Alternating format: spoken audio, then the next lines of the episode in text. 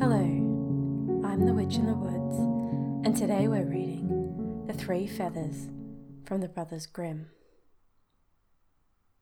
Once upon a time there was a king who had 3 sons. Of these, 2 were canny and clever, but the 3rd didn't talk much, was simple-minded, and they just called him the dunce. When the king grew old and weak and began to think about his end, he didn't know which of his sons should inherit the kingdom after him. "Go out," he said to them, "and whoever brings me the finest carpet shall be king after my death." To avoid any quarrelling among them, he led them outside his palace, blew 3 feathers into the air, and said, "Where they blow, there you go." The first feather flew east, the second west. The 3rd, however, flew straight ahead, but not far, and soon dropped to the ground. One brother now went to the right, and the second to the left, and they laughed at the dunce who had to stay where the 3rd feather had dropped.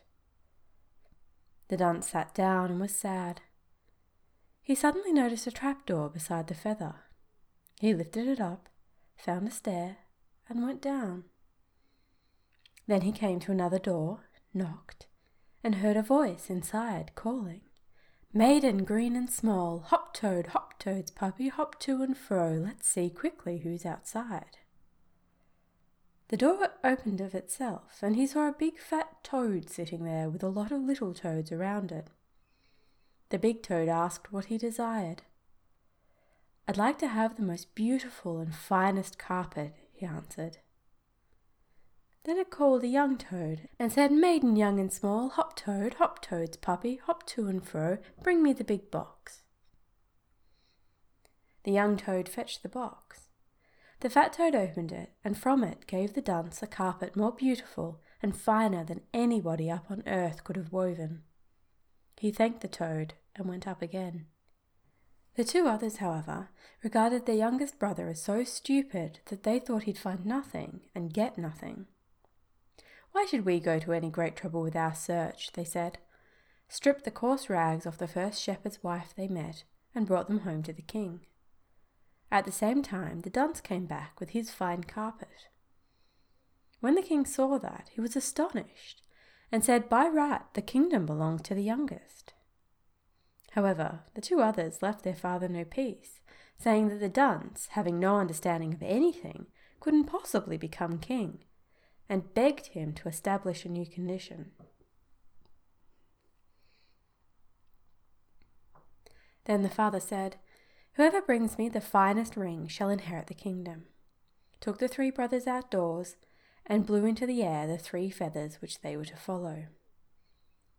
The 2 eldest again went east and west, but the dunce's feather flew straight ahead and dropped beside the opening in the earth. Again he went down to the fat toad and told it he needed the finest ring. It had its big box brought at once, and from it gave him a ring sparkling with precious stones and more beautiful than any goldsmith on earth could have fashioned. The 2 older brothers laughed at the dunce for going to look for a gold ring, took no pains at all, just knocked the nails out of an old carriage tire and brought it to the king.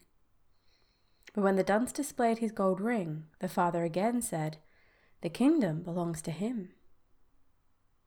The 2 elder brothers didn't cease plaguing the king until he established still a 3rd condition, and declared that whoever brought home the fairest woman should have the kingdom. Once again he blew the 3 feathers into the air, and they flew as on the previous occasions. Without further ado, the dunce went down to the fat toad and said, "I'm supposed to bring home the fairest woman." "My," answered the toad, "the fairest woman?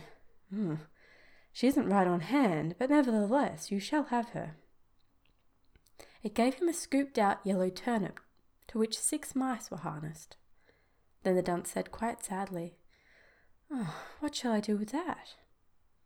"Just put one of my little toads in it," answered the toad. At random he seized one of the group and put it in the yellow coach. No sooner was it inside than it became the most beautiful damsel. The turnip became a coach, and the 6 mice turned into horses. Then he kissed her, raced off with the horses, and brought her to the king. Later his brothers came. They'd taken no pains at all to look for a beautiful woman, but had brought along the first peasant woman they'd met. When the king saw her, he said, "The kingdom belongs to the youngest after my death."